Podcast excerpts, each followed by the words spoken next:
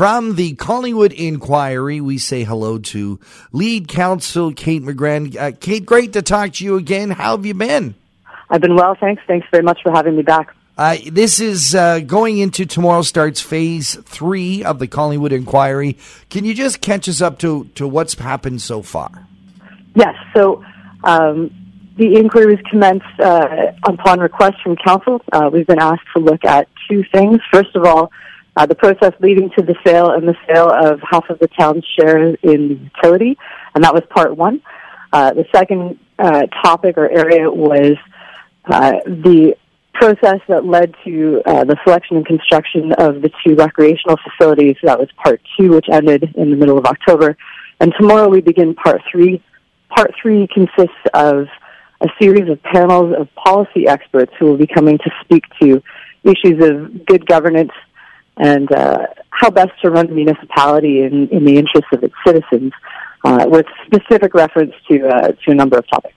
So now, do do these experts talk just in general terms of uh, good governance, or are the, are you going to give them specific things to comment that come from the testimonies that we've had in the last two inquiries?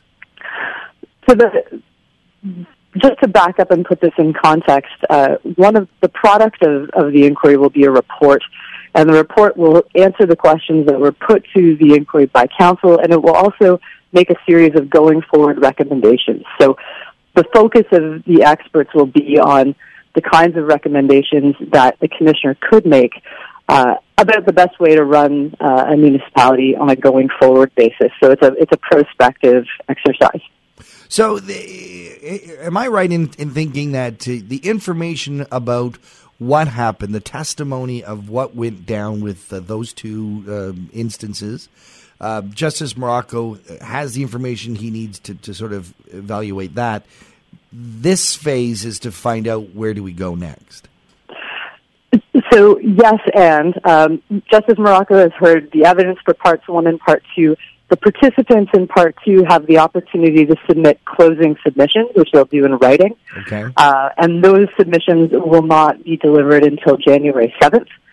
Uh, so that is information that's outstanding. Uh, but yes, you're absolutely right that the focus of part three is what, what should be happen going forward.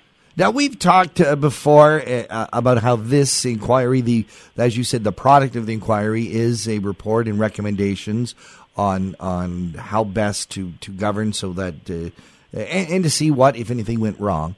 Um, I, I, does any do any individuals or organizations um, come out as bad guys or good guys in this? Can, are you at least allowed to make that kind of evaluation?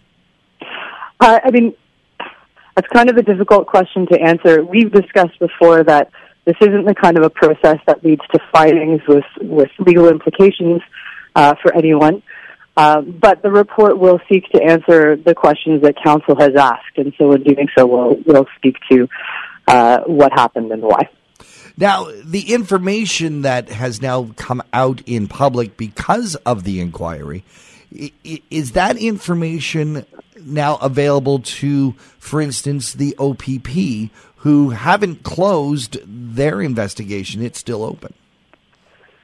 Well, I mean, I can't speak to the to what the OPP or any other body may do, but you did you pointed it out in your question. The information is publicly available. So, so now they stuff that they maybe couldn't have gotten from their means, they can access now because it is public record.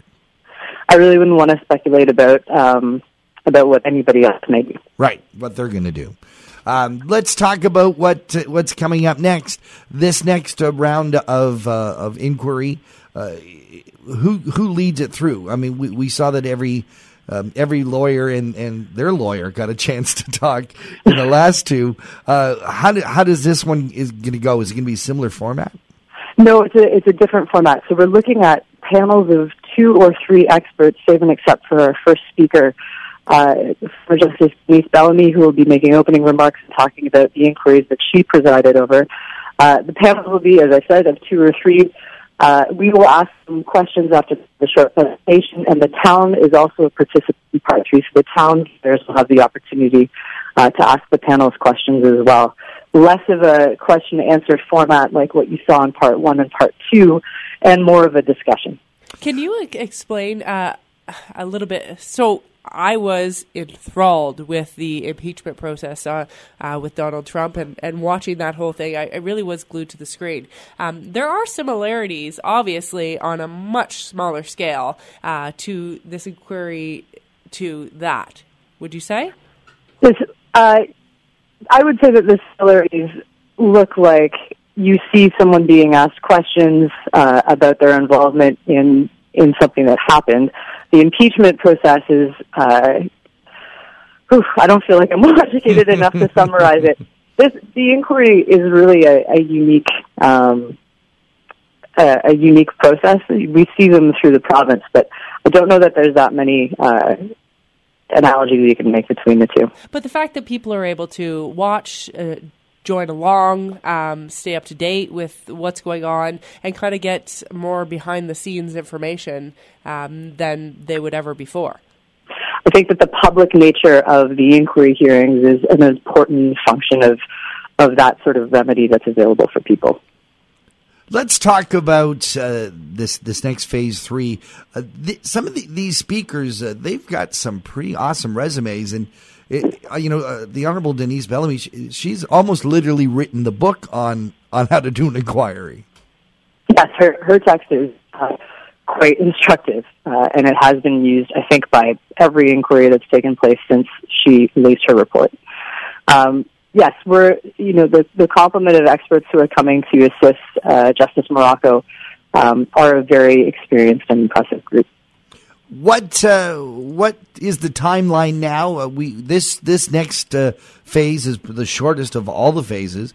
It, it's only a few days, but when do we get the report? Now you mentioned that there's still uh, up until January that some some of the uh, the participants can still file sort of closing statements.